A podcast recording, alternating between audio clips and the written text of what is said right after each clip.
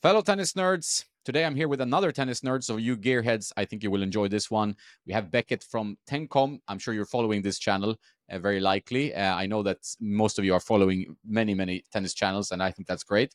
You get different opinions, and that's what we're going to get into today. Uh, talk about uh, his tennis background, and then obviously a lot of racket and string talk and whatnot. He has a very good setup for his rackets in the back. But first of all, how are you today, man? I'm awesome, Jonas. Thank you so much for having me on. Um, how are you?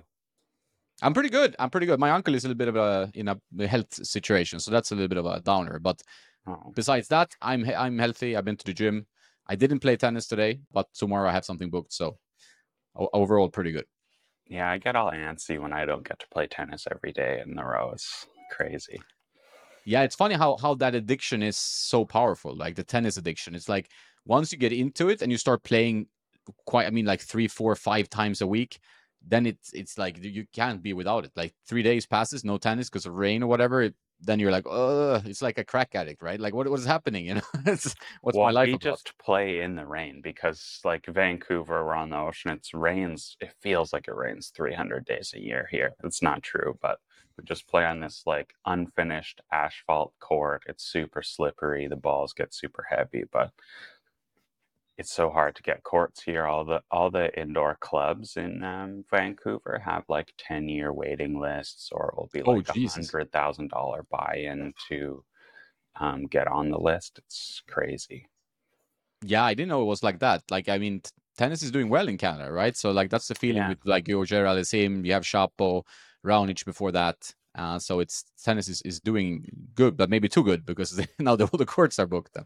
Yeah, well, we have we have this whole population problem where um, the there even though there seems like there's so much space, like it's such a big country, the urban centers are filling up quite quickly. So there's like hardly any places to rent or buy a home, and we're seeing that with the tennis courts too. Like once it gets into summer, it's tough to be on a public court for more than 30 45 minutes before someone else is ready for their turn. Yeah i don't I, that's one when my when i lived in stockholm like i i've been living abroad for for many years but then i we did nine months me and my wife and, and kid in stockholm some years back like five six years back and then um like i remember like you have to start playing at seven in the morning. It was very very expensive and at 7.55 when you're starting to groove a little bit and starting to feel the the mm-hmm. ball you know then someone is just lurking outside like you know some dirty man and he's like oh i need to get on the court. Like oh no. You know just like 20 minutes more but there's no chance right? Yeah. That's funny how that works. So tell me about your story with gear. Like i mean we can get into the your tennis background as well but like how i mean you know a lot about gear. You've been obsessing with about gear like me for many years uh, yeah. But where did it start, and how did this addiction uh, started? Like my tennis warehouse user forum account is quite old. Like it might be 10, 15 years old. So I'm I'm 27 now.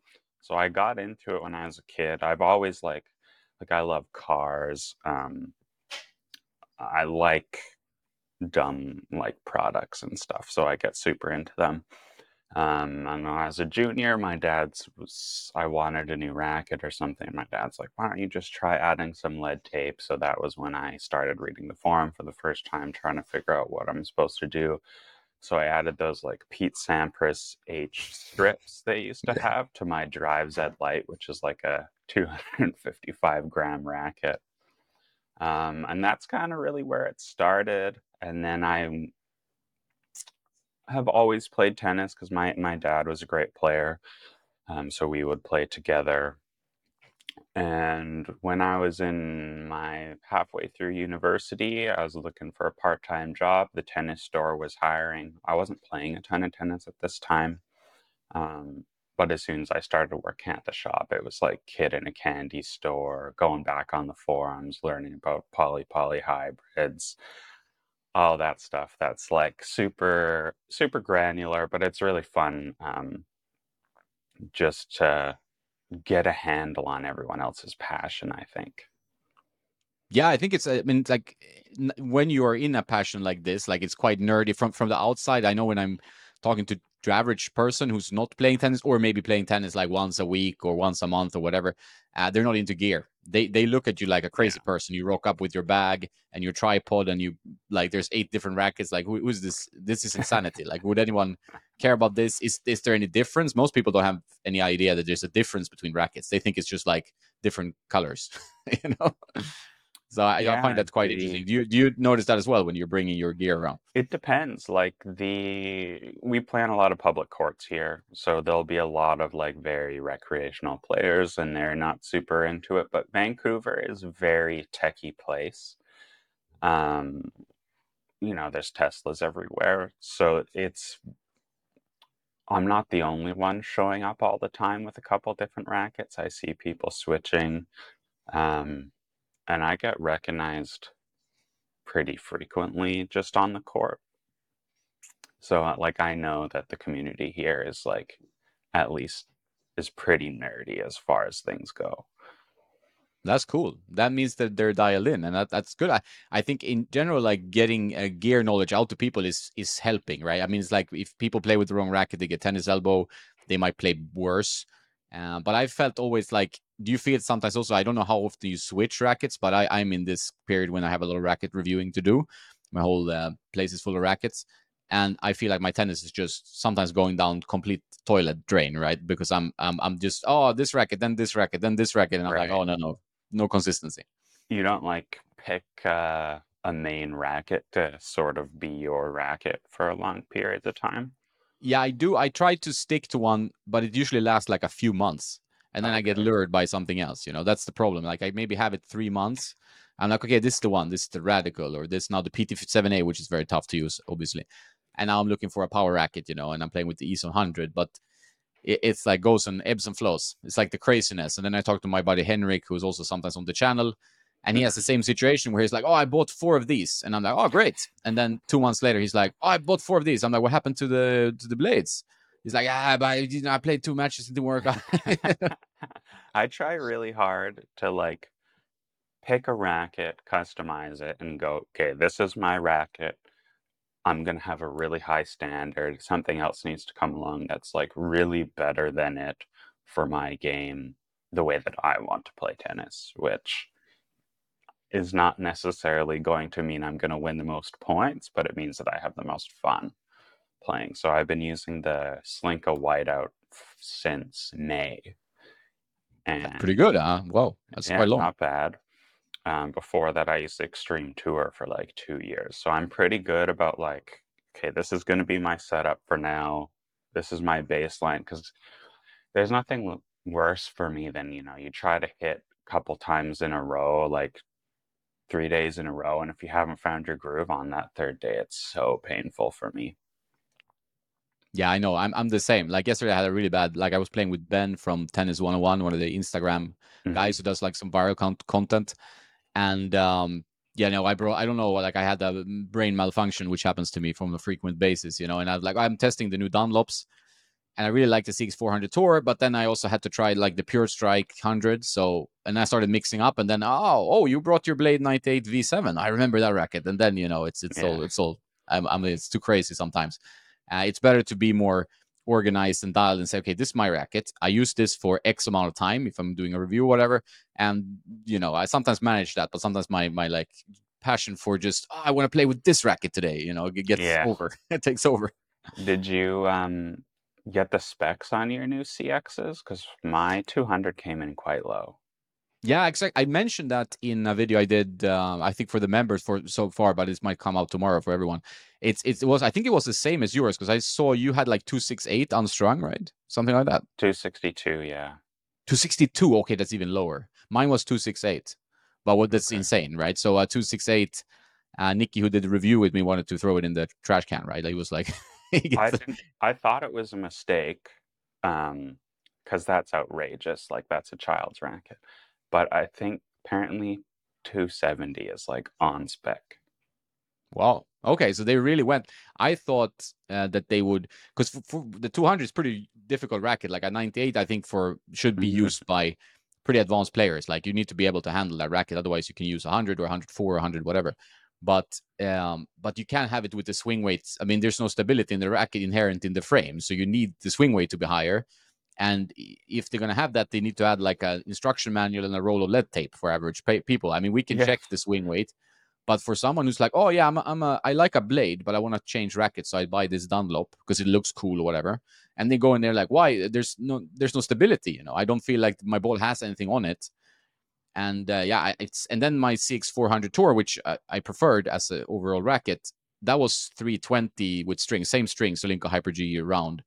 Hmm. 125 and uh, that was great racket played well both me and nikki we liked it but yeah the the cx200 it needed like a, a half a roll of lead tape before it became kind of like what it should be i think yeah i put five grams under the bumper first thing so it was like 315 strung and that was not enough either like i can feel like as soon as like Luca was going to push me around instantly because he can hit a pretty heavy forehand, and I had no control because the racket's just getting like deflected out of your hand right away.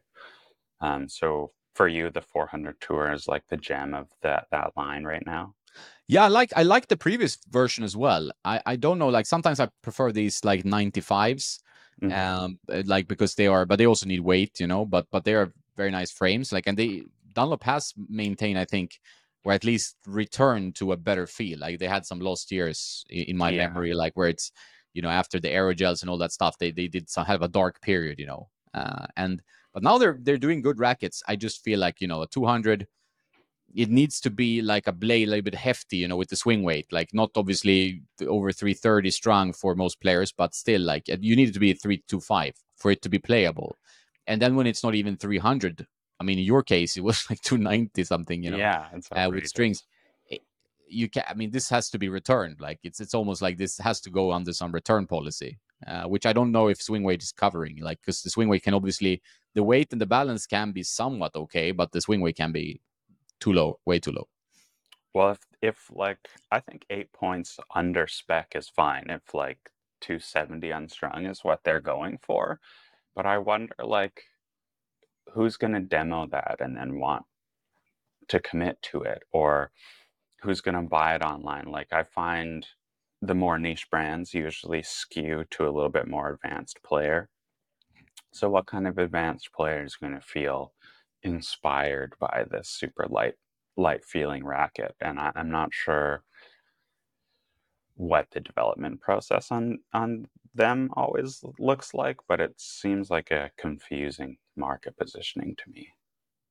Yeah, I, I struggle with that with a lot of brands. Like sometimes I feel like, okay, you know, you see this, you would say typical mistakes, but you see this mistake, you feel like this is a mistake. Like this is something mm-hmm. that should have not been released this way or not as frequently, or no, there's a few things that are like keep happening, you know, and and like low swing weights on player rackets. Like I can understand if they bring out like a CX 600, 700 for like, you know, intermediate beginner, whatever that level. That's fine that you have a low swing weight 270 it's fine okay you know?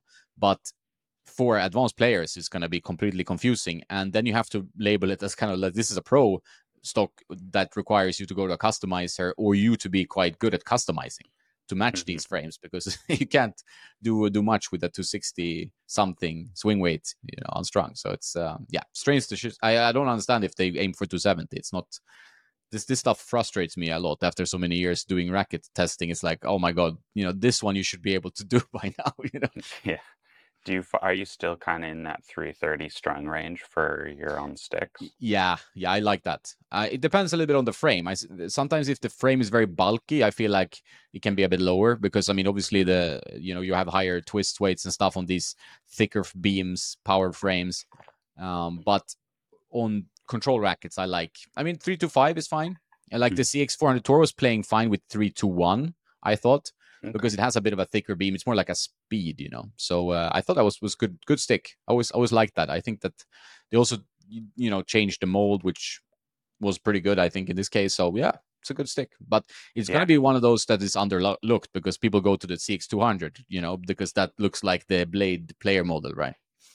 Yeah, totally. And I think it's a bit weird to have the CX200 tour as the like a medium weight or like a normal weight. It's that's I find that a bit confusing personally.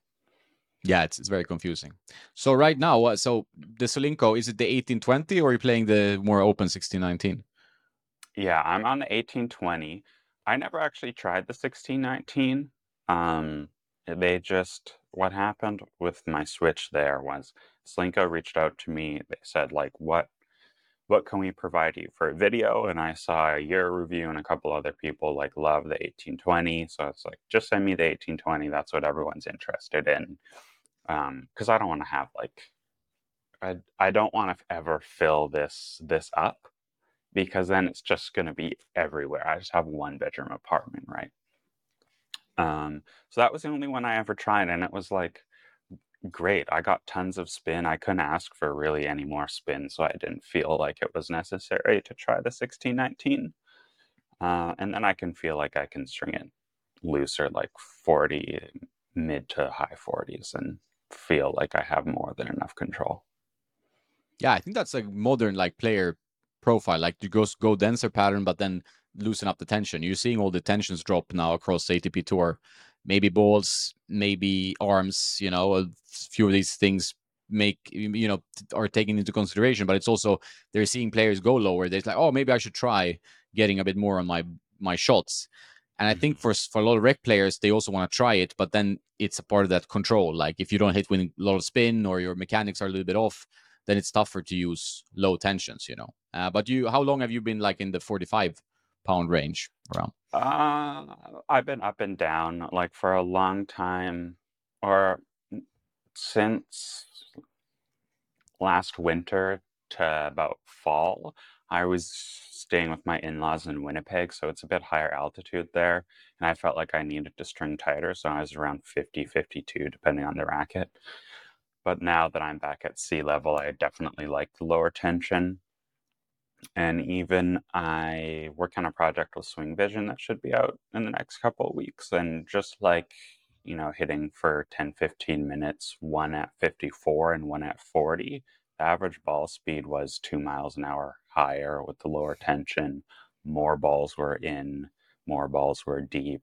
There's like no trade offs for me. So, yeah, I, I think it's, it's like, yeah, I 100% agree. I think it's people don't realize like you you don't like the polyester strings they keep the control at really low tensions. I mean look at Mannarino for example but you can go to like reduce your tension quite a bit and still get like you might have a really minimal adjustment you know and you're getting quite a lot out of it and your arm is not being bothered by you. Still see a lot of like rec players play like 55 pounds uh, mm-hmm. with poly and pure drive or Aeros you know. That's uh, something i counter and a lot of these older guys and they have the the elbow pad just to yeah. it looks like yeah if you see a sore elbow you know you can spot it miles away right well, even I find a, a lot of the people that I meet who have the elbow problems, there's also uh, some kind of crazy search for topspin between them. So I see so much like over torquing of the wrist. And that's what led to my elbow problem when I was testing Paradox Pro. It was like I wasn't getting the same kind of dip on the ball. Did you try that string too? I haven't tried it actually. They they said they were going to send it, but they haven't showed up. Let me know how how does it play? It's um it's like RPM power, but ah. even more exaggerated. Oh wow. So that's a bit like I mean RPM power. I, I like it. You know, it almost feels like you know you're because I play guitar. You're like it's like you're stringing a violin or something. It's like this yeah. kind of. Oh, the... it doesn't sound like that though. Thankfully. That's good. Yeah, because RPM, like you move the strings, like bring prong, bring prong. You're like, oh, interesting. You know. yeah, that that was horrible. Pulling tension on the last couple crosses with RPM power is like the most painful stringing experience I've ever had. I think. Yeah, yeah. It was, was I remember that was pretty pretty rough. I haven't. I did test it. It was uh, I I played nicely. Uh, I remember testing. It was a long time ago, but in like the soft drive but yeah, I didn't. I remember not enjoying the stringing part of it, and that's also a thing. Like if you're gonna use a standard string, if you string yourself, um, and I know you do. I mean, it's like then it becomes quite important that it's also enjoyable experience, you know, especially if you have like an 1820, you know, like, oh, I have to string yeah. this now. well, that's why I'm like, I'm sick of stringing my 1820 Solinco because I have to do it. I have to do each of them almost once a week because there's so many new strings coming in all the time and I'm not at that point yet where I feel like I want to do a lot of testing with other rackets. I just want to keep them kind of like in my main rackets. And I find these whiteouts are really string sensitive too, so I can really Yeah. feel the difference. Um, but it's such a hassle. So I'm I am actually like if I can get my CX200 specced out nicely, I might switch to it coming up, but we'll see how it goes. It has not Yeah, yeah. weight that well so far. I mean, the feeling is nice. Like I, it, I sometimes feel like it's a sad thing when you play with a racket and you're like, "Oh, I, I enjoy this. It has a lot of good qualities, but it's so under spec that you can't."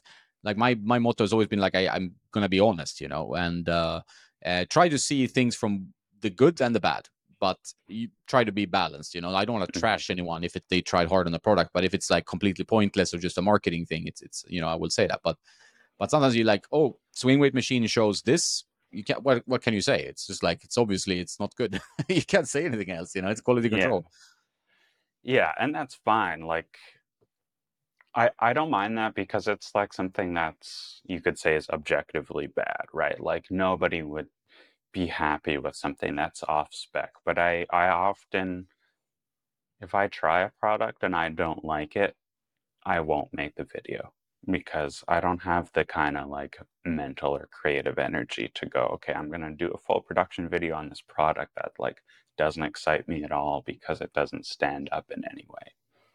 I think that's smart in a way. I, I like I struggle sometimes, and I, we talked about this the other day with me and Ben because I was like, he was testing some rackets for uh, some brand Wilson, I think it was, and I could see that he was not enjoying the testing process. Like it was a string and a racket, and he's maybe not so used to play, testing gear. And I know how it is. Like you have to kind of slug through the play test. Uh, same with Henrik. Like we talk about it. Like okay, I want to give this X amount of hours, hours, but you're really struggling. Like it really is not a racket that might not be bad per se, but it doesn't suit you, and you feel like you're playing badly. And if you're playing competitive points or playing a set, even if it's a training match or something, you still feel like, ah, you know, here I am playing badly with a racket I don't want to hit with because I have to give a, a review of it. You know, it's, it's it, it doesn't mean like the racket is bad because I know I can give it, usually give it to someone and they're like, oh, you know, you try it. Oh, it's great. I'm like, all right, well, that's me then, you know? so Yeah, it's interesting. that's the whole thing. It's so subjective. Like I I think the rackets that are made now are all quite good. Yeah. Like compared to 10 years ago, they feel like on average more solid, more refined, like it's a better product. Um, so it's really hard to like come away from a review for me saying, I think, you know, making these changes would sell more. I can say making these changes would work better for me, but I understand that my needs are going to be quite a bit different from the average consumer. Yeah, I mean, sometimes you would if, if you look at YouTube views and stuff. I'm not so good at this. Nikola, my buddy Aracic, is he's quite good at checking views and like this channel is doing well, blah blah blah, uh, Mhm. which he's great at. Um, and I'm not so good at that. But I, I think like if you would have like roast a lot of products, you probably get more views, but it might not be like your honest belief, or it might not be nice in the end, or you know, you might have some negative brand of like personal branding uh, consequences. But it's like you could probably have a channel where you have like a trash can and you'd be like, "Oh, this racket is shit," and you throw it in the trash can, and people will be like, "Yeah, yeah, yeah, only old rackets are good." Even I, I did my 2023 top countdown list, um, and I was the Shift 99 or the Shift 300. I put as my least favorite racket of last year. Didn't have fun with the play test. I get what they're trying to do, but it is not what I want from a racket. And I have not lived that down. Like it's been several months, and I, I'm not sure. Like I don't even think the neg- negative um, reviews and opinions, regardless of like if they're truly mean spirited or if it's just you know kind of trying to have fun and and self aware that it's not you know this isn't objectively bad. It's just like my experience I didn't love, which is the way that I try to go about this. Um, can have a much more negative impact on your audience and the way that they perceive uh, it's funny it's the way that they perceive how you perceive them if they choose to use that product that you don't like Mm, yeah, it's a very good point. It, it's a thing where I mean, obviously, it can be fun to roast things, but it's also it's also a reflection of you, and then it becomes a reflection of the people watching you. For example, like you Yeah. said, because I've met a lot of like since I usually bring you know the racket, I bring the racket bag or bags even sometimes, and then you meet people like, oh, is this the new Aero? You know, can I? You know, I, I go ahead, try it. You know, and then I try to gather information. Just like if some people have no experience, some people are really into stuff and want to be in the review. Uh, it depends a little bit, but but then you realize like how subjective things are. So all you can Mhm. do is try to, you know, read it your way. Tell people like this is my subjective opinion, or we have two guys or three guys we tested this. These are our opinions, and take it or leave it. Yeah, you, it's not like there's no actual facts, you know, besides the specifications and the swing weight and what you have. But a lot of it is subjective feeling about the racket. So. Yeah, but some people want to feel like this racket is shit and this is a great racket and this is like the, this not Yeah. it's not that easy. It's not black and white usually. No, there's totally a desire for there to be um, like a universal experience that we can talk about. But if you're testing in Spain and it's 21 degrees, and I'm testing here, it's 10 degrees, we're going to have different experiences.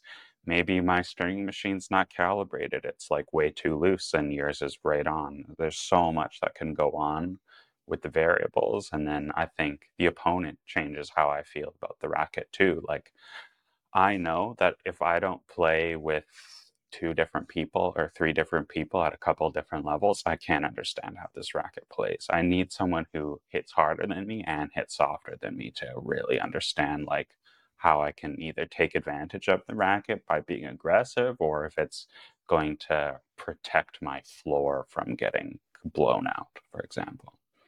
Yeah, I noticed that it's quite fascinating. Like, so I hit with my father, who's uh, uh, obviously a weaker player. He's 66 years old. So we play uh, a few times a week, usually once, twice at least. Uh, he likes testing as well, but he plays with a racket that's too difficult for him, but he doesn't listen to me. Uh, so, so it's what it is. Uh, but then, so I test a racket, and you know his balls are he's they coming back, but they're not heavy. So I like oh any racket. I- I can take a racket and I like oh, I'm feeling like a god here, you know. And then you know how it is, and then suddenly you play with someone who's slightly better than you or better than you, and the ball's coming faster, and you're like I have no time to react, or the sweet spot's too small. Like I on defense, I'm dead, you know. And then you play with someone who's on your level, and then that opens up where you usually feel maybe you, where your racket should be. I think is when you're playing guys that are your level, and if you beat them with that racket, you're feeling good playing it with it. I think that's a pretty good candidate. But playing someone much better or much worse, I think that is definitely not where you should base your opinions. You know that that should could be a good, like you say, a good guide for is this racket good for this type of level or this type of style. But it's not going to be good for you choosing a racket because that has to be beating people of your same level. I think in general. Yeah, like one uh one of the big tests that I do is um I'm not sure if you've seen her, but Ali, who's one of the characters who appears on Yeah, the yeah, channel. yeah. Yeah. So she's um kind of former pro level, but we we can hit pretty well. Like she'll beat me like every time, her balls are so heavy, they're pretty flat, and she really gets them deep. Um, it's so good for testing like how consistent is the string bed going to be on a racket is this racket going to like twist because i get it off center because i'm going to because i'm going to be late because i don't bend my knees all this stuff but that's fine because i've played with her several times where like if i get a racket that i can just kind of deflect and counterpunch then i can stay in the rally for for 10 shots instead of just four or something Yeah, that that's 100% true. I play with Nick, he's a better player. I play with some other guys, better players. And um, like I noticed, like I need more help then. Like so, I I, I Mhm. can't play well with my PT57As, uh, which are very hyped rackets for a good reason in terms of feel. But then, if you play someone equal or, or a little bit worse, it's fine. You know, it, I'm gonna play well with that. But soon as I get a really heavy ball, like someone at that level or higher, then then I feel like I have no chance. You know, then I need my ESO 100 or something like that. then I Yeah. I would feel more at home. So that it's a that's the mess with rackets. And then you can play one day with the same racket, and you're like, oh no, I this the ball's just flying now with the 100 square inch. Uh, so you, the kind of truth might be somewhere in between, but it's tough to go in between. I kind of like like super control or super power. I don't know. It's like it's kind of keep like pinballing between them, right? So you you remind me that I haven't tried the PT57A yet, but I'm wondering, are there any rackets that like you have Grail rackets that you haven't even tried yet? That's a good question, actually. I was thinking I was going to ask you that. I wrote that down, like top five rackets of all times. It's type of video we, we both do, right? But it's Mhm. um, I think that I haven't tried. Yeah, maybe there are some. I can't think of anyone right now, but I'm sure there are. There are players who be like, "Oh, have you tried this?" And I didn't try it. Like when uh, my friend um, came here to to visit me, he he brought the Dunlop, what was it, Dunlop Biomimetic 200, and I made a review of that 200 plus, and plus means. 100 square inch, I think. It didn't mean length, longer racket. Oh, okay. Yeah, yeah. So, uh, so we played, and uh, that racket was great. Yes, that was a typical racket that I completely had not tried before. Uh, I've tried a lot of rackets. Uh, I might have not, I might have missed some pro stock or something like that. But I, you know, I've, I've been kind of just oh, this pro stock and this pro stock and this like the steams I didn't try properly until now, and now I tried the Steam hundred and the ninety nine. But you don't have Uh, like a dream racket that you're like, "Ah, before I die, I need to try like Feds 90 or something. The Feds ninety would be fun to try, but I, I know it's gonna be a nightmare like to play with against anyone good. But but it's yeah, I, that would be amazing. I saw some guy posting that it was the stiffness is much lower on the Fed. At least one of the rackets. I don't know what's changed, you know, but uh, Yeah, Then- AC then the um, got, I think, one. I think he got the nCode paint job. I can't remember. He Oh, just got cool. them last week. Yeah, he's the reviewer. He's in Australia. yeah, yeah, I know, him. I know. I mean, yeah, Yeah, but uh, so he, he got the personal Fed. Yes, he got a personal Fed. Wow, wow, yeah, that's that's a great. Like, I mean, I have personal Novak, Haas, Agassi, and Nikki has uh, Rafa, Stan the Man, and a bunch of other like Delpo. You know, I, I've tried all these, but Mhm. but the the Fed, that, that's that's the grail in my opinion. That would be a great, I like agree. a Fed personal racket. That would be cool. Yeah, like I've I haven't tried a lot of the stuff like um in Canada the access is going to be a little bit less. I just tried like a 95D for the first time last summer and that was a big deal for me. I was super excited, but I still haven't tried like PT57A or or any of the Pro Tour 280 kind of original ones. I just tried like a DR98 for the first time last week cuz Luca brought it because he's a racketaholic. Um, but he does have a Pro Tour 280, so I will try that soon. Yeah, we talked about that. I think remember that. Yeah, the DR90 is good. Actually, it's quite good. Uh, I see you have one in the back there. I see some. I see the liquid metal radical as well. Can Yeah, the. so I can let's we can walk over. Yeah, that's good. I like this. It's kind of more animated podcast Um, okay. than just watching me talk to someone. Okay, so this oh, let's start with the wall one. So this is the Arthur Ashe that I got at the thrift store, which like I don't play with, but I like it because it looks cool. But also, Arthur Ashe is the reason that I play tennis today. The only reason I Oh. play tennis is because of my dad. And so when he was in grade four, he went to the bookstore. He was allowed to buy any book he wanted. He bought the Arthur Ashe book, found a tennis ball, practiced against his bedroom wall with a book and um, a ball, and then begged to get an Arthur Ashe racket. So my dad's Korean, so the whole, you know, Arthur Ashe not being white was a big uh, inspiring factor.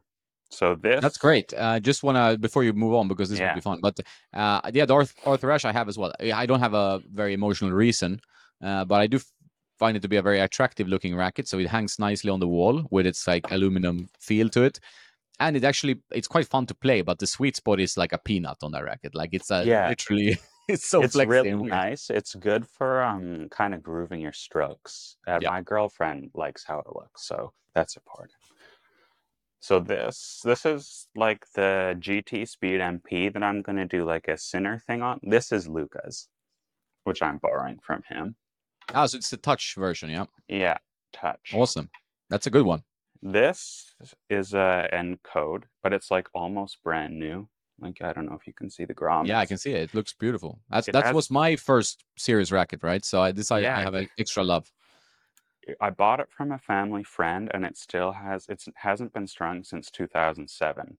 Oh wow, cool. So it's got the stringing sticker from the store that I used to work at, dated 2007, which is just crazy. That that cosmetic is just so timeless. I don't know. There's something about maybe it's my like nostalgia kicking in, but it's like Yeah. oh, you know, it looks so good. It feels good in the hand. Everything's like oh, It, you know. It's one of the best um, looking rackets, and I think like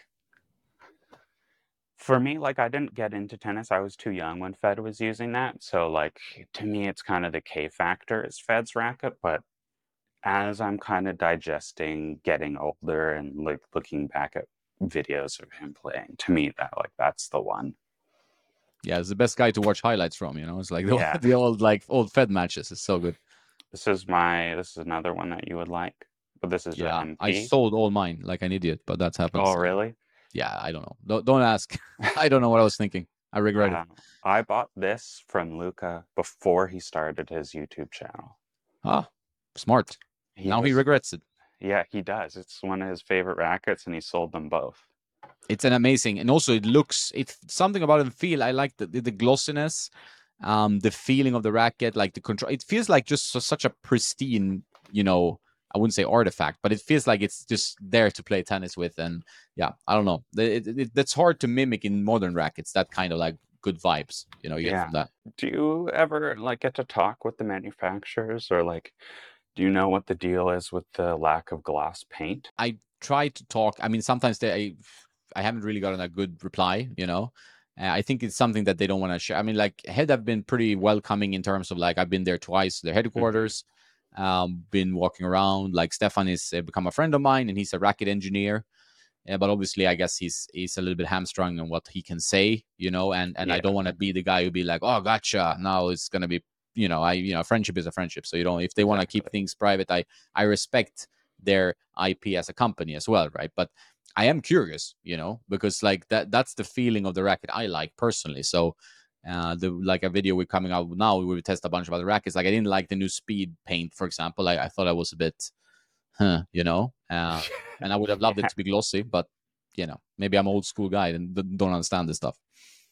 Well, the whole thing with the paint, like, I thought Wilson CV, and that was going to be it. I thought we would never have to see this velvet paint again. It really didn't age well. Didn't seem like anyone loved it, but I guess here we are.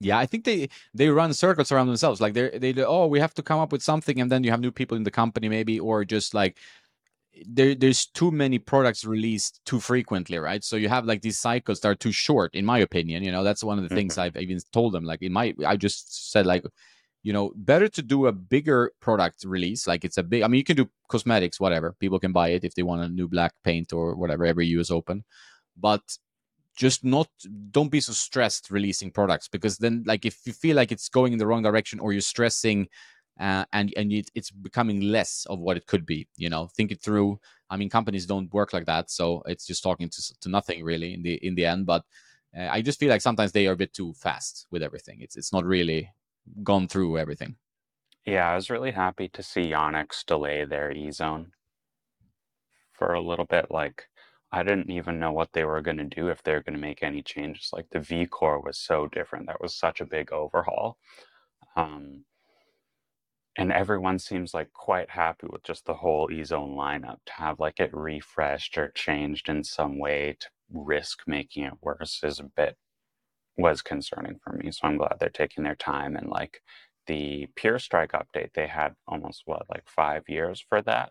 And I think that was really good. Yeah, I agree. I think it, it's it's okay. People will be a bit, a bit disappointed. It looks the same, you know. They changed the font on the side. They did a little bit of adjustment, but uh, overall, like racket's a bit softer, feels a bit better, and they introduced like some new models, at least the 16, 20, 100, which I think is good. And the VS becomes the 97, which is more logical, so you're not confused every time they're talking about the VS models, Pure Drive VS, Pure Strike VS, Pure Aero VS. So I mean, that's I prefer that they have fewer rackets, put a more effort, and then if they do something, they do it pretty big. And it might, I mean, I thought maybe the V cores was a little bit of a too much in one direction for my personal taste, but I do applaud the effort. Like, I mean, like Mhm. you, this V cores is so different from the 2021 V cores that I'm like, okay, you know, you you went for it.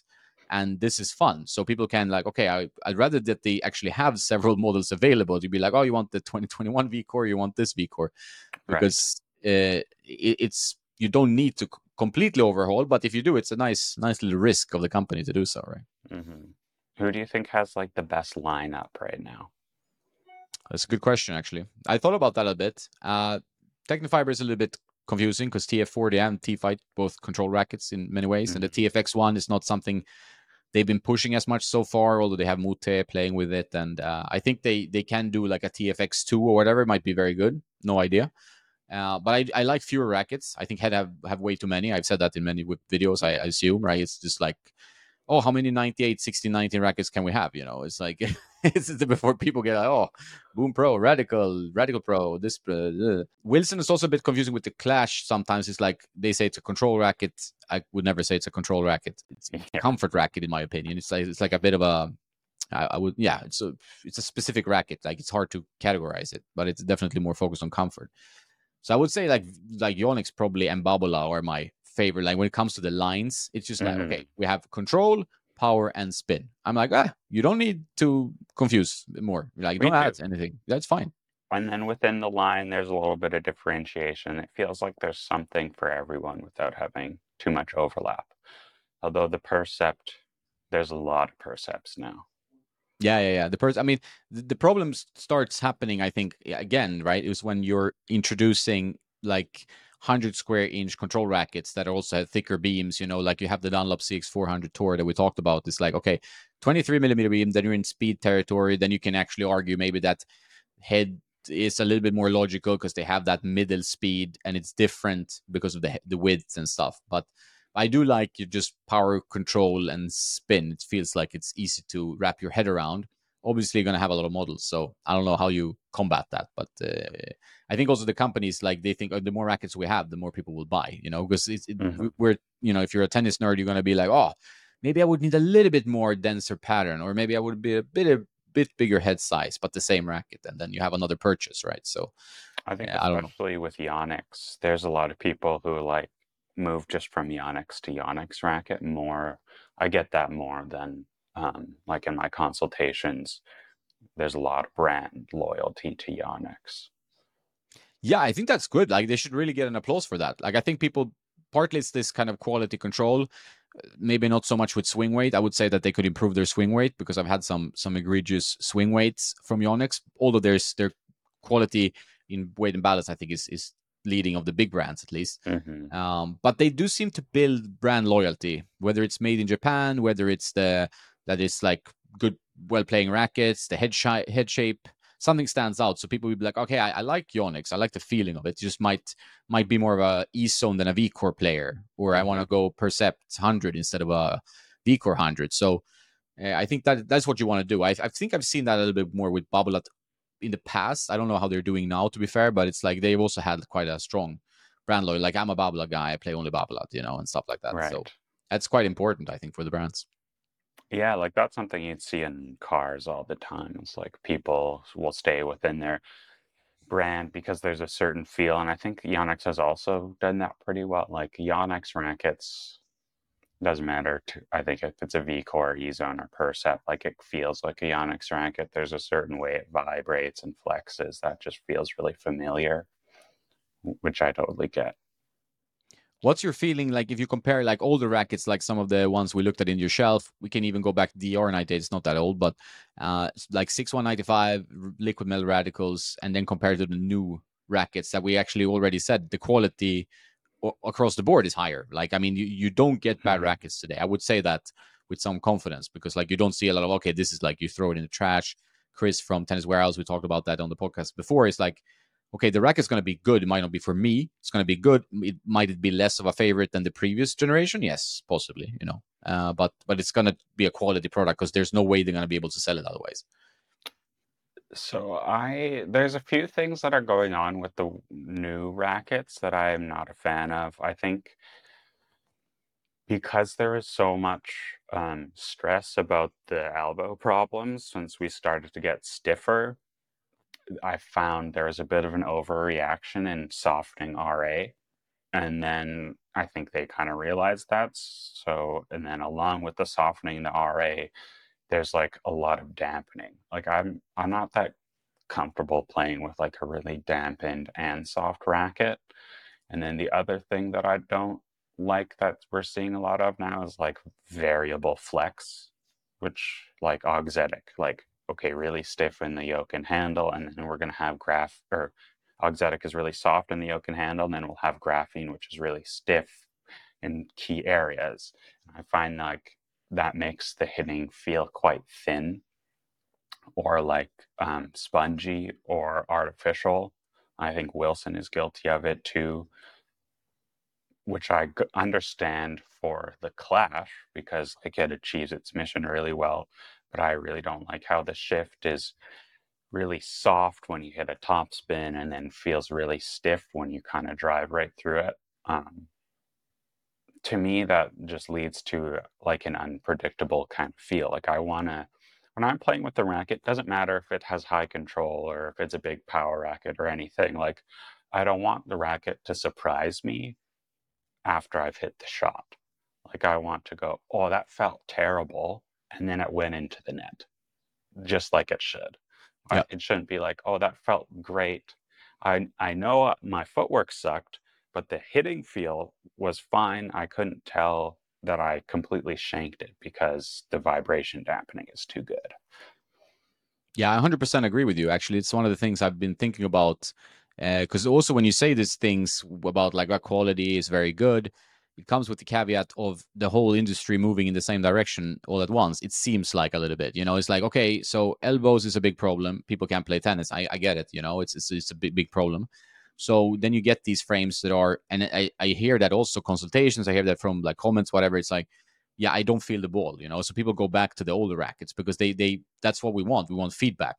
So mm-hmm. you want that like, okay, I hit a bad shot, I would be punished. I hit a good shot, I would be rewarded. That's what that's what a tennis player wants. That's how you improve as a tennis player, understands your own game, develop your technique. And sometimes when I hit with these newer rackets, I feel like, okay, it's it's it's a good racket, like it's stable, it gives you ample power, it does all these things but I'm not quite connected to the ball. So like some shots, like oh, it landed in, like you said. Like that's one of the things I've noticed. Like oh, should I be happy now? I don't think so really, because it it doesn't give you the information where you feel like you're to improve. We get that feedback, like okay, I have to hit the shot.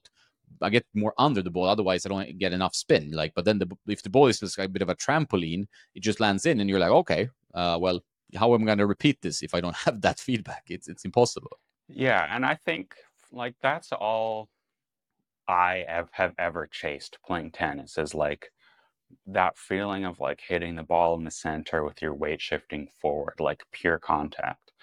Like that's all I care about. Like I'm a rack player. I don't care if I win tournaments that much. I don't I know I'm not gonna like be making money for playing tennis exclusively. Um I just like hitting down the middle. So I want a racket that like makes me feel so good once I've hit it in the middle. It's, to me, that's like the the chase that I'm after. You were a Babolat guy in the past, right? Like that was how you're yeah begun your journey, right? Um, what, what's your feeling around the brand now and and the recent rackets? Um, I find there's like a weird clunkiness to almost all of them. I don't know if that's the high twist weight because I do see higher twist weights like on Tennis Warehouse's chart, and when I measure it, feels quite um, heavy. So uh, I haven't really shared this on a video, but I'll tell you, the motion that I find high twist weight is tough for me is going from like the back position here and then figuring out how you're going to open it. Mm-hmm. And for my forehand, which is quite um, whippy and wristy, I rely a lot on like being able to control the angle of my racket face and find the right kind of spin to apply to control the ball because I don't really have as much control through like I guess pure clean ball striking like you or like Nikki who seems like a much flatter hitter or Ali who I hit with. So the Babolat rackets are really tough for that. I think the Pure Aero 98 is amazing. I think it like you could easily say that's the best racket you can buy and would um, be great for winning points. But it, I don't love it. I do really like the new Pure Strike, how it feels and everything, but it's still like there's a lot. The one that I tried had a 333 swing weight, felt like a really high twist weight. It was probably more racket than I could feel comfortable with using for my game. Yeah, I did notice that playing with the Pure Strike the other day. Like I, I liked that it's like it's a little bit less stiffness. It's it's not like a plush feeling racket or where you feel the ball 100% to be fair. Uh, but it's better, I would say, than the predecessor. However, it, it does feel a little bit clunky at times. Like the twist weight, I haven't measured the twist weight on that one because I just got it, but uh, I feel like it it's it just then forces your swing or makes it not so comfortable and then like tennis is about like I, I, you put it really well. It's been my philosophy as as, as well. It's like you want to enjoy playing tennis. You want to mm-hmm. have a smile. I'm not a competitive guy so i don't go there to win. I play some tournaments itf seniors and stuff like that but i'm not there to win. I like the challenge of it um, but i'm not going to be crazy about that or just start arguing line calls like a like a crazy person uh, which you know you encounter quite a bit. But I, I do enjoy when the racket feels like a part of you when you feel like connected to it and it does what you want it to do and uh, yeah, I've struggled with the, some some modern rackets in that term, like we talked about. It's like it's some some of them. That's why you sometimes you play with it for a while and you're like, okay, I'm getting more power, I'm getting more spin. I am a little bit tougher to beat for better players. But then you're not like you have a period where like I'm not really enjoying to hit the ball as much. Like if, for example, if you're just hitting, like if I'm hitting with my father, for example, it's it's I have to invent stuff to train myself. I train him, but I have to invent things where I need to improve and then I I want a racket that like feels good. So I feel like wow, okay, just hitting the ball is just so much fun. You know, I just enjoy it. So yeah. So what uh, racket do you think feels the best right now? Well, the new racket is like my P7A. It's but the racket I I played with for a while. That I was like, okay, I'm gonna have to play with this all the time because it's like the best feeling. Uh, obviously, sweet spot is minuscule, uh, very tough with stability in in, ter- in like if you hit off center, but when you hit center, it's like you know, mwah, you know. But um, mm-hmm. modern rackets, yeah, it, it's it's it's a bit tough actually. Like the modern rackets, like I really like the Dunlop CX 400 Tour. It's probably been my most positive experience recently. I did struggle like the blade is pretty good, but I when I compare the V7 versus the V9 just with Ben the other day, I always was a fan of the V7. I think the ball pocketing is very addictive in that racket. I can see why other would argue against it, but it's, it's a racket I really feels good to me. And I was playing with that, and I was playing with the V8 9, and I was playing with that, and I'm like, this is just better for me. I'm just this V7 is preferred, right? So oh, yeah, I would like to have that feeling in a recent racket, but I like I haven't met any really bad rackets, but I haven't really met anything that is like that either. Uh, to me, in, in recent times, I would say. Like, for example, the Radical MP, I, I like that a lot. I play pretty well with it. I, I won some tournament with it on the seniors side, and um, you feel like the ball goes pretty much where I want it to go, but it's not a bracket that brings me a smile in the terms of feeling. You know, there's no pocketing. There's like, it's just, eh, it's good. You know, I find the hitting sound like my turnoff is twofold. Like, I had a hard time with spin modulation on my forehand with it but it's super direct, which I really like. But the hitting sound was like really high pitched. I noticed. And then I noticed yeah, they have it's, sound grommets, whatever that is supposed to be. No idea, I, but it's it's not like a really attract. The sound is not the attractive feature. I would agree, and I think it comes like the vibrations are pretty high. So, mm-hmm. and it's not like I don't think it's a very arm friendly racket. I didn't have any arm issues with it, but I've heard people like, okay, you know, they they struggle a little bit. Maybe it's like it's the vibrations frequency is so high that it emits this sound. You know, I, I don't know. I haven't checked the vibration frequency, but I think the newer radicals, compared to like the liquid metal, compared to these old ones, it's it's a different uh, ballpark. You know, more power, of course, but it's it's different.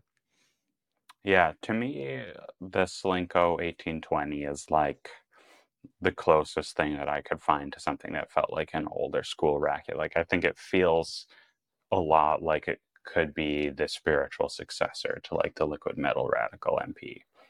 Um, you play with the standard length version. Yeah. By the way. Um, it's too much racket for me to play with something long, and then I don't want to. Like, I'm testing multiple rackets every week. I don't want to have to switch lengths and then try to regroove my strokes. That was the main thing. I'm sure I, I could totally use it because it doesn't feel slow or anything, I don't find, but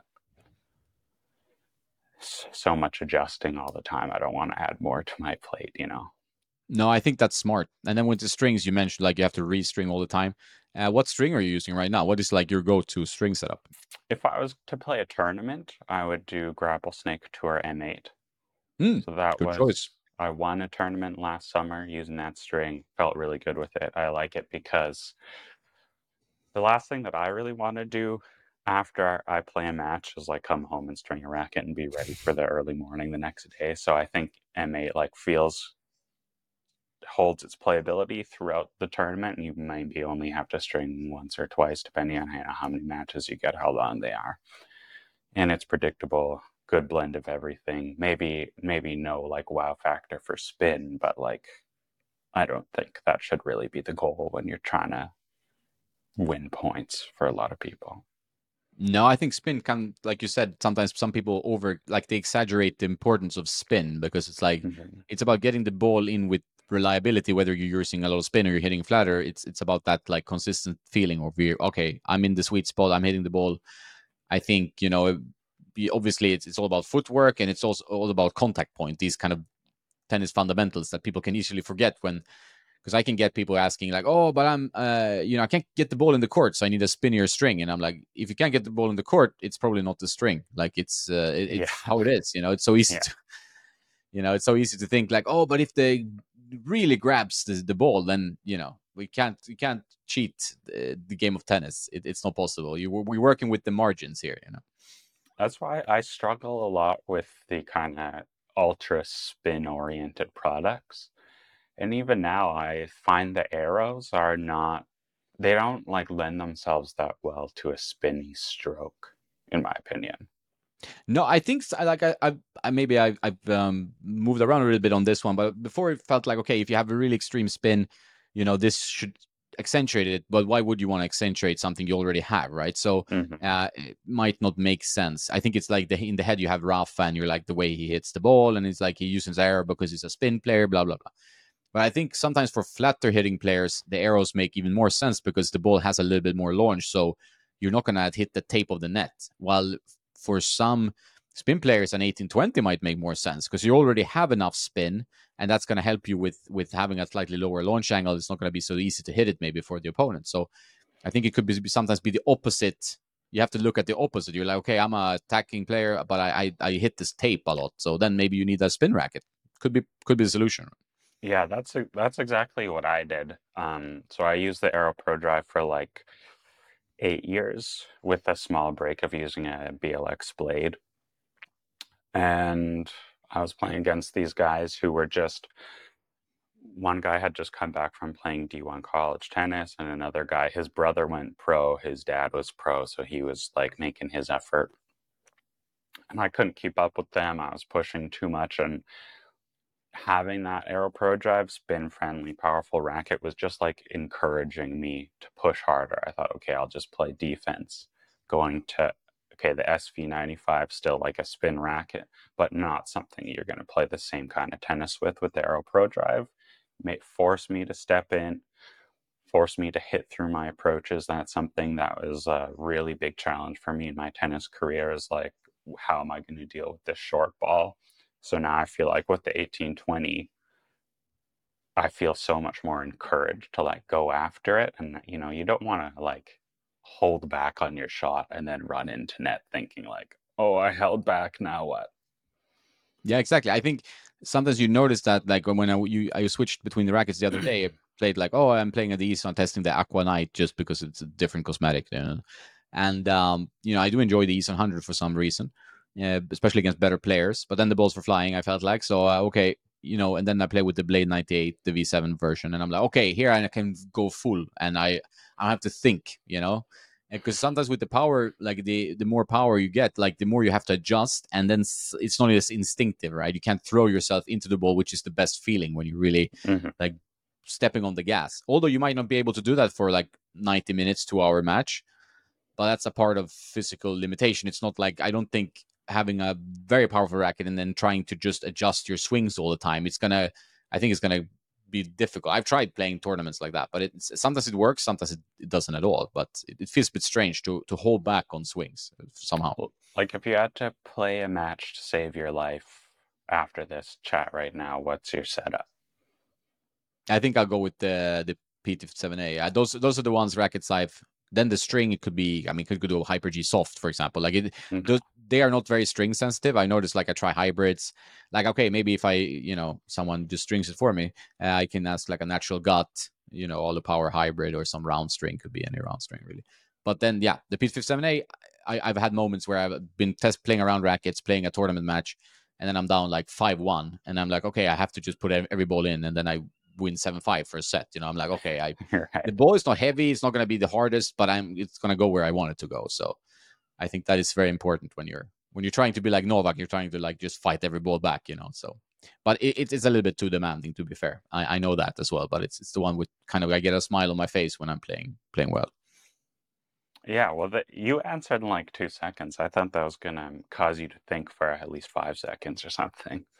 Yeah, but... I could be because now, like now I've been trying to, so I, I have this constant uh, thing in my uh, tennis life where I'm like, okay, I, I need a more powerful racket. Like my friend Daniel, who's a very strong player, he was here. We were training for, like almost every day for two hours, and um, and he's playing. He went from like Fed 90, Prince mm-hmm. Phantom 93P, like all these heavy rackets. He customized them even heavier.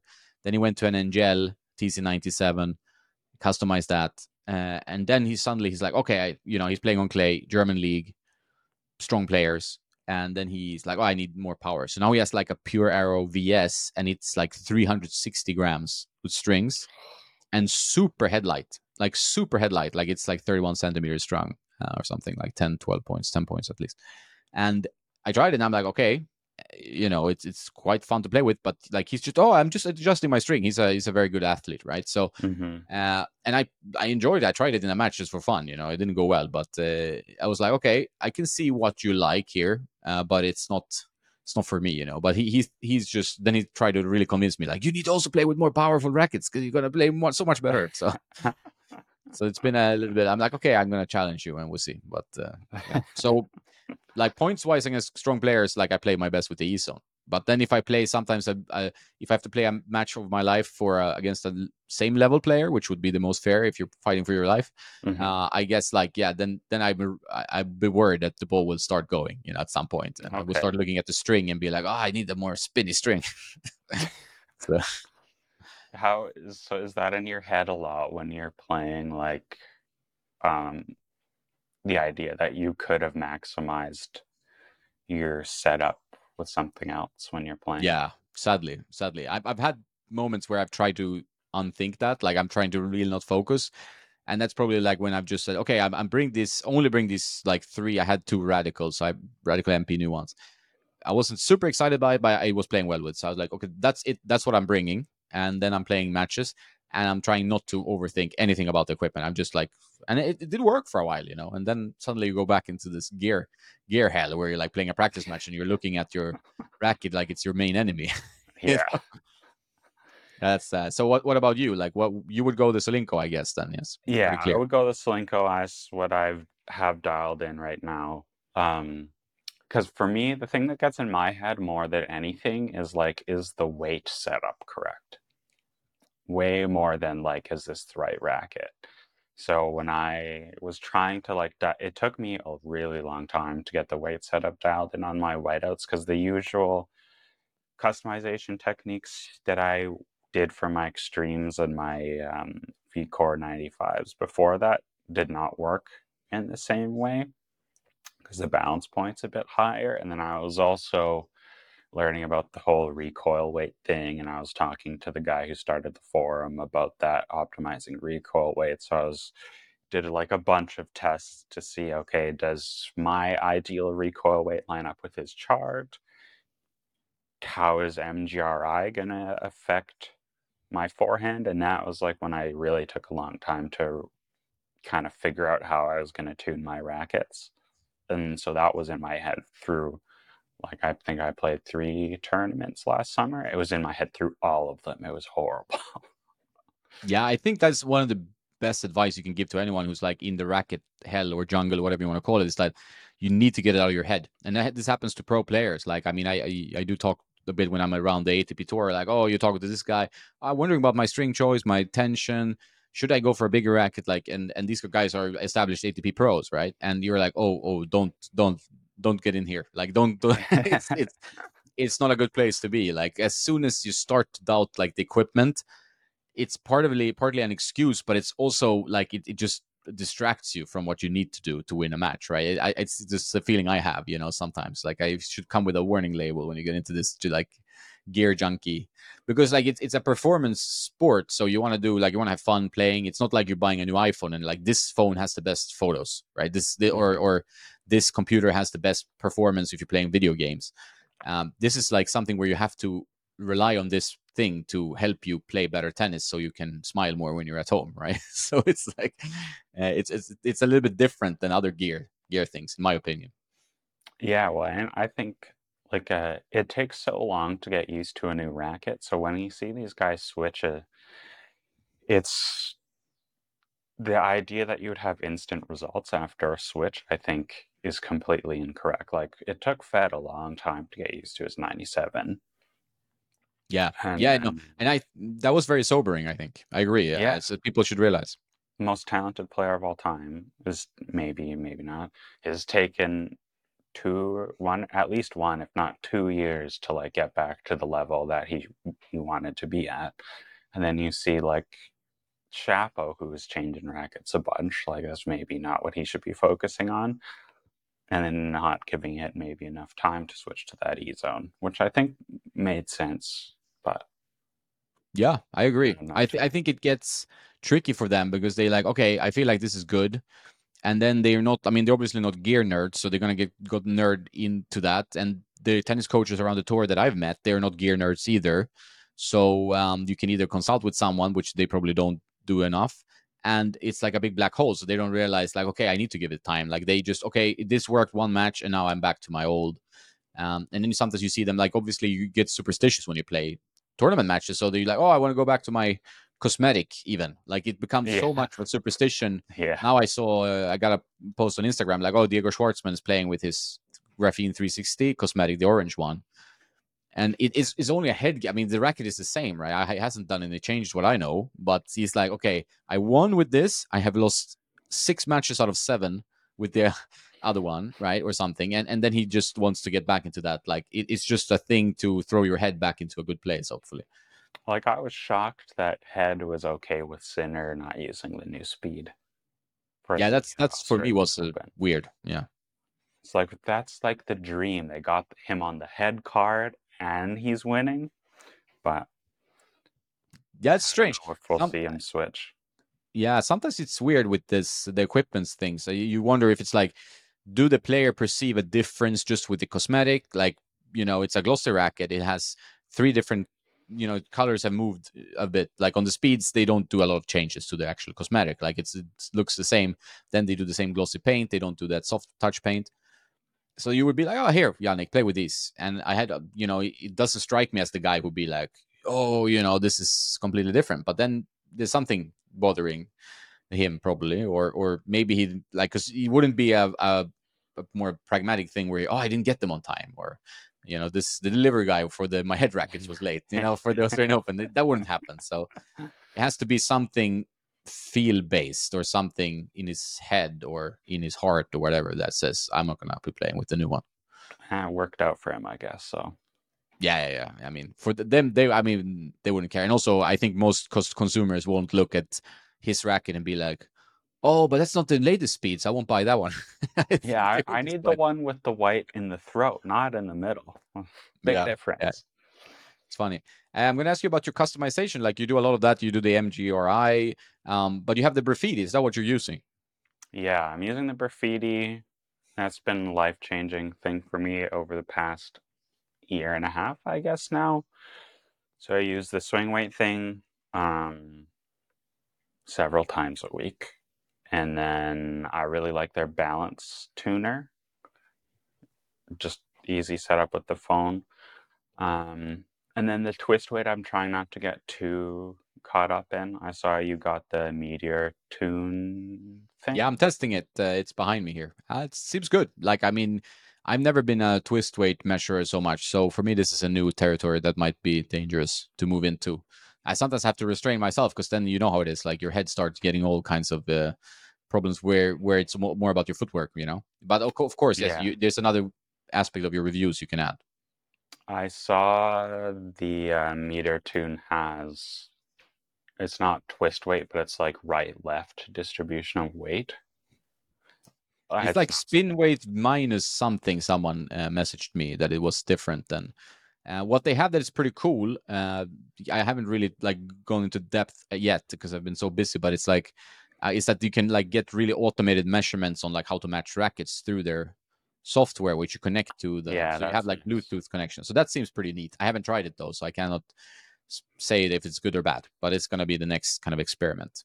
But takes time. So Yeah, something like that's going to take that would take me forever to figure out um, all the different workflow um, potentials for that.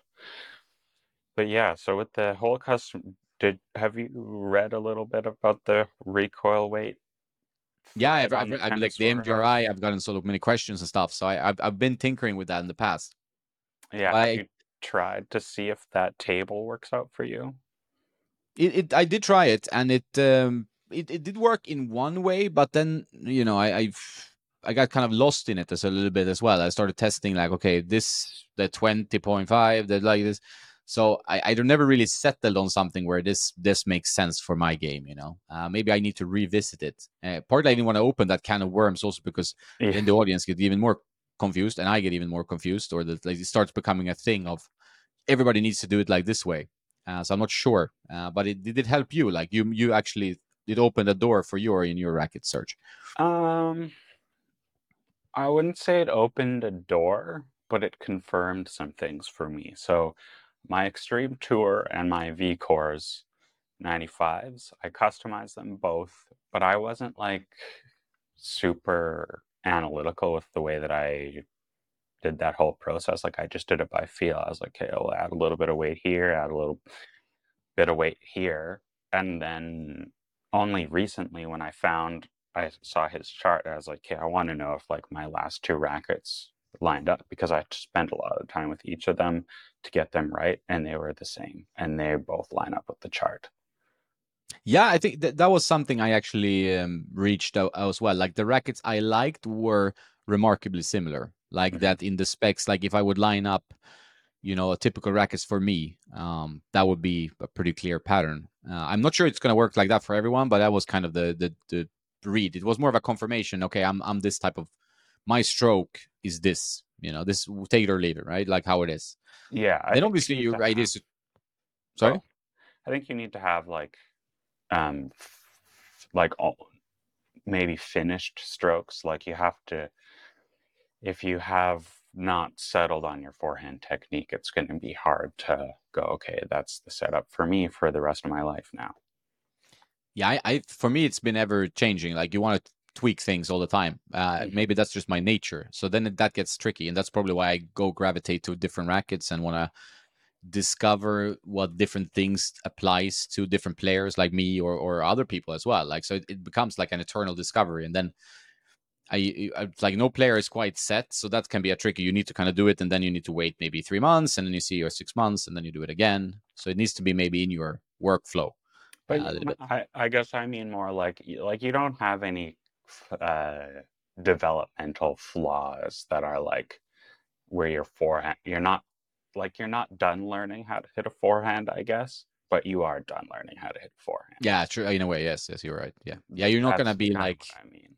yeah, yeah, exactly. So this thing with tennis is frustrating, but it's also like because I have a friend who's who's all obsessing with technique, like gear. You know, it's like technique, Mhm. technique, technique. He's also been testing lots of gear. In the end, he settled on a candy cane, um, Oh, which is yeah, very difficult racket. Uh, Nicky advised against it, but the, yeah, so he, he's happy with this racket, and um, and then he's obsessing with technique, and then he's like looking at how to do this and this and this, and and that can also be like a rabbit hole in itself, right? Like, 'cause he's he's I would say he's new to tennis, he's been doing it for a while, but he's always trying to refine something, you know, always trying. But it, it's so difficult to change technique. I mean, it's I, I've tried working on the back end or stuff, and you you do change things, but it, it's it's such a slow burn. Like you really need to immerse yourself in the process and be like, okay, I'm gonna do a hundred back buckets of backhands or whatever. You know, it's just well, like you think look like a completely different player from when I first started watching you. yeah i've been doing a lot of uh and i was playing like when i started my channel i was not playing enough i was uh pretty poor technically i was not as good physically either so it was been for me it's been also a journey of like i my, my life changed quite a bit because i was playing like once twice a week just doing some videos for fun and like i, I was always into gear uh, it's always been a fun like rabbit hole for me to dive into and to investigate and then i got to know Henrik and we started talking a lot about it and other people who are also nerds. So it was kind of like this thing. Uh, but then I realized I need to. Uh, like now I started playing like doing this more full time was like, or at least half time. It's like four or five times a week playing, and then you with better better players. So you're like, okay, I have to, I have to get better. Like I have to fix, you know. So it's been my my challenge to myself to try to improve my game a lot. And now I'm I'm feeling I'm I'm making strides in the right direction. But then like it's not gonna be easy to change like take back or certain things, but you you optimize a little bit the footwork, a little bit faster. You're a little bit more smart how you play the points, which is sadly not something I am really. But you know, it's like you're slowly, slowly getting a bit better. But yeah. it, it, it requires a lot of quantity. I think it's tough to improve as a tennis player if you play twice a week. It's really tough, you know. I think twice a week is only enough to maintain your level, and yeah. even that can be tough depending on what level you are. Like twice a week, to maintain like a 5.0 level twice a week, I don't know if you could even do that because you also need to be really fit for 5 5.0 tennis. So you probably are like working out on the side or something. And then even for us, like constant adjustments to racket gear, like any anytime you add an adjustment, I think that slows your progress. Yeah, hundred percent. Like that. That's something that really sometimes irks me uh, and I feel like a little bit negative. I'm usually a very positive person, like generally, like always trying to look at the you know half full glass thing. But sometimes, like when I'm in a testing phase and I'm getting confused, and I like two weeks later earlier, I was like, oh, I have my racket, but then there's too many rackets to test, and I'm starting to get like you know my tennis starts becoming a little bit all over the place. And, and then I start getting frustrated. That's like a tough grind. It's it's a fun like I mean it's a great job. Like people are uh it's it's I'm, I'm happy, but it's it's sometimes can be frustrating that you're not playing your optimal tennis because you know you're like this is not the racket and this is not racket this is not the string or whatever you know yeah and and there's there's no way to like sound good when you say i sucked with this racket and it was not my fault yeah yeah no, no it's true i mean like that's the thing like it's it's just it's like going on a date you know it's like you you you meet and you're like, okay, uh, it's could be good. And then you're playing and you're like, no, I mean, it's not. Sometimes you have to give it time, but that first feeling is really gonna be from I'm not really into this to oh let's get married right? It's not it's not that's rare that transition that it's going from like i don't even like this racket happen like with the racket obviously. It's a good question actually. Uh, i don't think so. I think generally my first instinct stays. I sometimes a bit too harsh in the beginning my first time with the racket, I'm feeling like okay, I'm a bit harsh, and then I need a few more times uh, to to kind of dial in like what I'm thinking and different players and you know. Mm-hmm. But but I never been complete 360 where it's like oh sh- piece of shit and then like oh I love this. this is the best racket ever you know. Sometimes I have I have a lot the one like oh it's a great racket and then eh, it's a uh, it's okay racket. it's... Yeah, I so that happens to me all the time, and I think it's when you try the new racket because it's like the first thing something's new your body really adapts quickly this is based on nothing but my own experience and then kind of as you've played with that racket for a couple times your i think your body kind of goes back into its older habits and then it doesn't feel quite as comfortable that's what i noticed with like the pure strike vs which i really liked for a long time and then just couldn't quite get it to work how I wanted, even though it felt like it worked better than I wanted the first couple times I hit it. Yeah, there's there's that feeling of like this is new. I mean, that's with any shiny new object. You talk about cars, you know, whatever. If you're into camera equipment, uh, what what else? I mean, guitars for me can be like wow, you know. But it's like, and then you have that extra energy also in your play, right? So you're a bit excited by the racket, so you, you're putting the extra effort into your play and you're thinking that it's partly the racket feels better because you're moving better and you're putting more energy into your tennis. And then when you get back to normal and things start like that honeymoon period is down done, that you you start oh well it wasn't the racket as much it was my more excitement coupled with the racket that was mm-hmm. a little bit that. You don't get that with any every racket though. I noticed that like I you know you test rackets you bring out okay eh, it was was it's a good racket but it's you don't get that feeling. And sometimes you get that feeling, and then it's really dangerous because then you feel like I'm playing so well. I mean, I finally found my new racket, and three weeks later, you're like, yeah, it's a, it's a good racket. it's uh, yeah. I think for me, the racket that I turned around the most on was like the bolt rackets. Oh yeah, yeah, yeah. but was like in a good or like bad sense? Where did you go from the first from first Well, hit? I thought this is going to be stupid. And then I hit it and it was exactly what I expected. But as I kind of figured figured out that whole suspension thing, I was like, okay, I, I appreciate what's going on here. And it's not going to work for me, but I like they're so fun and that's a racket that like I like to keep in my bag to show people because it's really quite interesting and it's one of the most unique experiences, I think. Yeah, me too. I think we had a similar feeling. Like I think I was ready to roast the racket in my head. You know, I, I'm trying to keep an open mind, but I'm like, okay, gimmick probably. That's what I was feeling. And then you hit with it, and I'm like, hmm, okay, well, there's something going on here. It feels quite nice. Like the sweet spot feels, it feels like something is different here with this racket, in, not in a bad way. And uh, and it like that that kept like there is some trampolining. It's it does some things that I, I don't want in a racket, but overall, um, it's it's also a fun racket to use, and it's a racket that I think you know has enough innovation and new thinking that you're like you, you get like oh i'm happy this is existing you know i'm happy someone tried this that it's like doing something different. And and i think that's cool. Like that's a cool product you know? And I like really admire how passionate the founder of Bolt is. And like he, you know, some people put out a product and it might have some kind of gimmicky thing in it, and they're kind of self aware about that it's a gimmick. It, I don't get that feeling from him. I feel like it's really honest attempt at like serious innovation.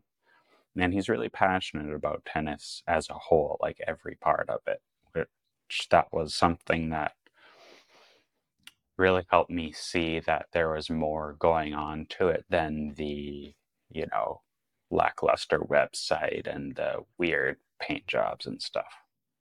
yeah i think so. I think sometimes you have to meet the people behind it. It's so easy to roast something or feel negative about something and then you actually see what went into it and you feel a bit differently you know? Uh, might not completely color your uh, expectations or your opinion but it's still like even like when i sat down with the head guys like stefan and uh, ralph you know they they've been working with rackets for like 17 18 years for head you know as engineers. And uh, i could be like oh you know i'm not super impressed by this new head like they're making minor tweaks to every racket i'm getting a little bit bored i mean they're good rackets all of them but it's like not you know floating the boat so much right uh, but then you meet them and you and you hear them talk about like Auxetic 2 and Auxetic 1 and, and graphene and like this and and other things that have been trashed in the pipeline or whatever. And I'm like, okay, like this is cool. Like this, like they are real engineers. They they love this stuff. Like it's it's Okay, that's it awesome. feels much better, you know, Yeah. because because outside from a company per perspective, Wilson Head, blah blah whatever, sometimes feels like okay, you're just chilling out new products and marketing ideas to sell more of this product. But when you actually meet the engineers,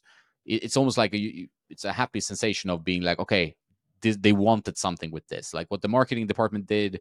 Uh, what they wanted from sales, how rushed the product was, that's one thing. But these guys were actually putting their heart and soul into the product because they're also tennis players and they also love rackets, you know. So I think that was that's pretty cool sometimes. Can be quite eye, eye opening, you know. Yeah, when I spoke with the uh, engineer for the whiteout, um, and one thing that I thought was funny, I was kind of expecting for that racket because I find it's quite unique in the market, like a more like holistic vision, like someone who had an idea and then went to go execute it, but it was like a totally different development process. It was very much we'll make a racket a couple different ways, we'll group test it, use that feedback. There wasn't like a guiding messiah vision for the frame. It was very much group testing.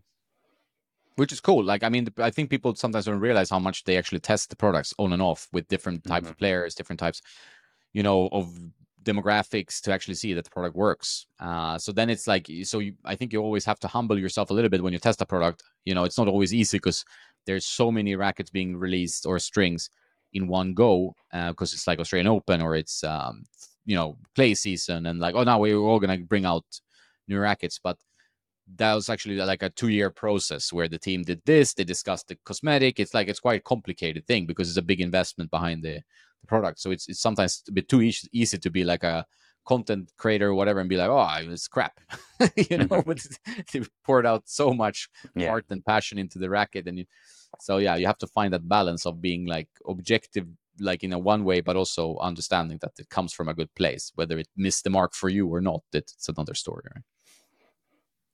What would you like to see out of like a Jonas signature edition racket? Yeah, it's a good question. Like, what would be? I, I you know, there, like, I something I love about like if I would copy something, it would be like H twenty two. I like a lot, but I would make it a bit more forgiving, maybe like an 18, 19 pattern, uh, somewhere in between there, and then tiny bit thicker beam. I don't know. Um, maybe lower weight. I, it's up, yeah, it's maybe stiffer. Like I, I would play around a little bit. Like there's some role model rackets. H22 is one of my favorite rackets.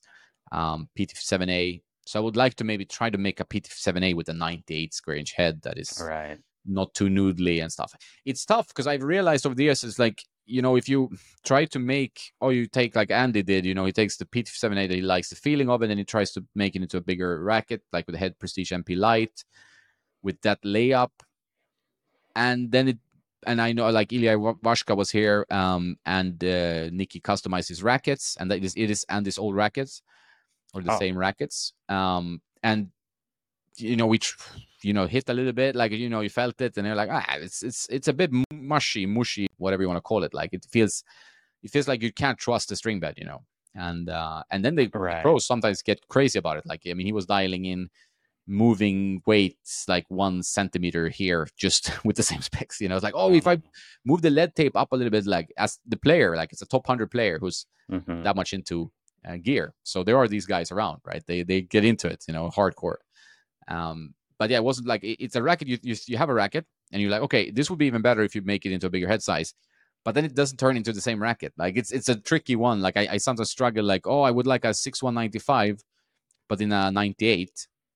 But what is that racket then? Like does it become like the hundred where it's a little bit too much power or a little bit too much open string? But it- it's it's a tricky tricky one. Like you you like okay a six one ninety five in a ninety eight. 22 millimeter beam, that yeah, that would be pretty good. Mid 60 stiffness, you know, it's like a bit right. stiffer. Yeah. That that would It- be good. I guess it's it's impossible other than just to guess what spec changes would actually play like. Yeah, exactly. I think it, Mhm. it's such a mysterious, subjective realm, which also makes it fascinating that you're like, oh, the perfect racket, and then you're thinking in your head, and you're, but you you don't know how that would actually play when you're actually picking it up. It's like someone tried might put the layup and the specs together for you, and here you go, and you're like, oh, this was big disappointment. I thought it was be play exactly like the old one, but it's something has changed, so it won't play Mhm. the same, right? So, yeah, I, I I don't know. It's it's a fascinating topic though in a way.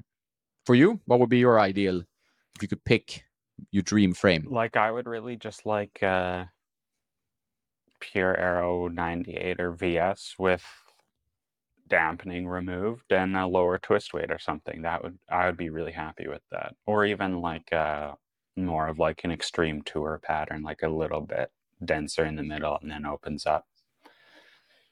Something like that. Like I just I just I'm chasing like um Aero Pro Drive original kind of feel.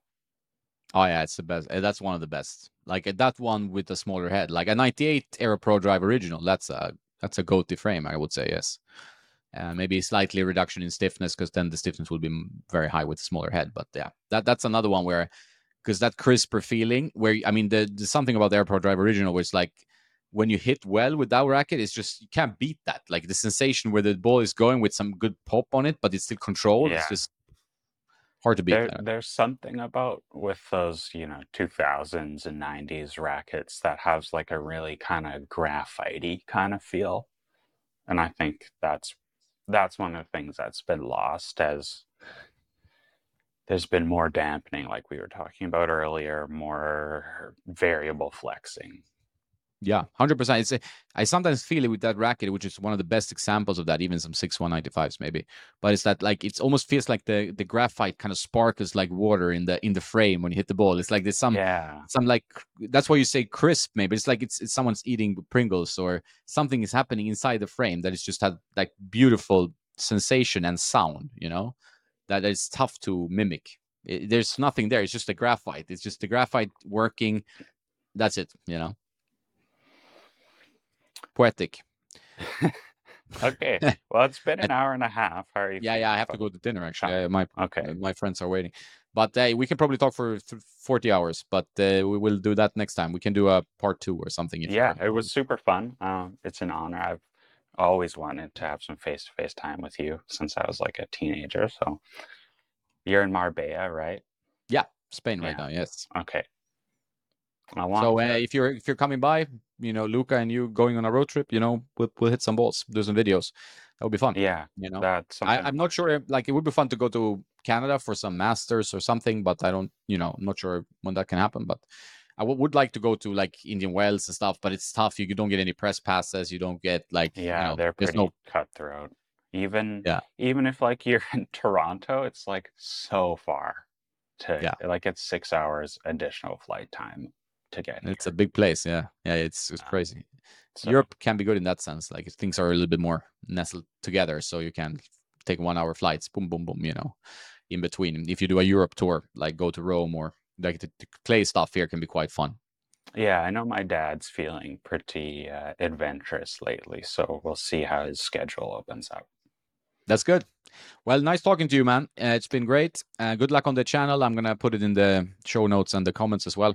People Awesome, probably already you. follow you, uh, which is I think it's they these tend to overlap the audiences, which is I which is also so. fun. it's a But community. they'll they'll love it. I Yeah, think. they will love it. Thanks, man. You have a nice day, and um, and we'll keep in touch. Okay. Sounds good.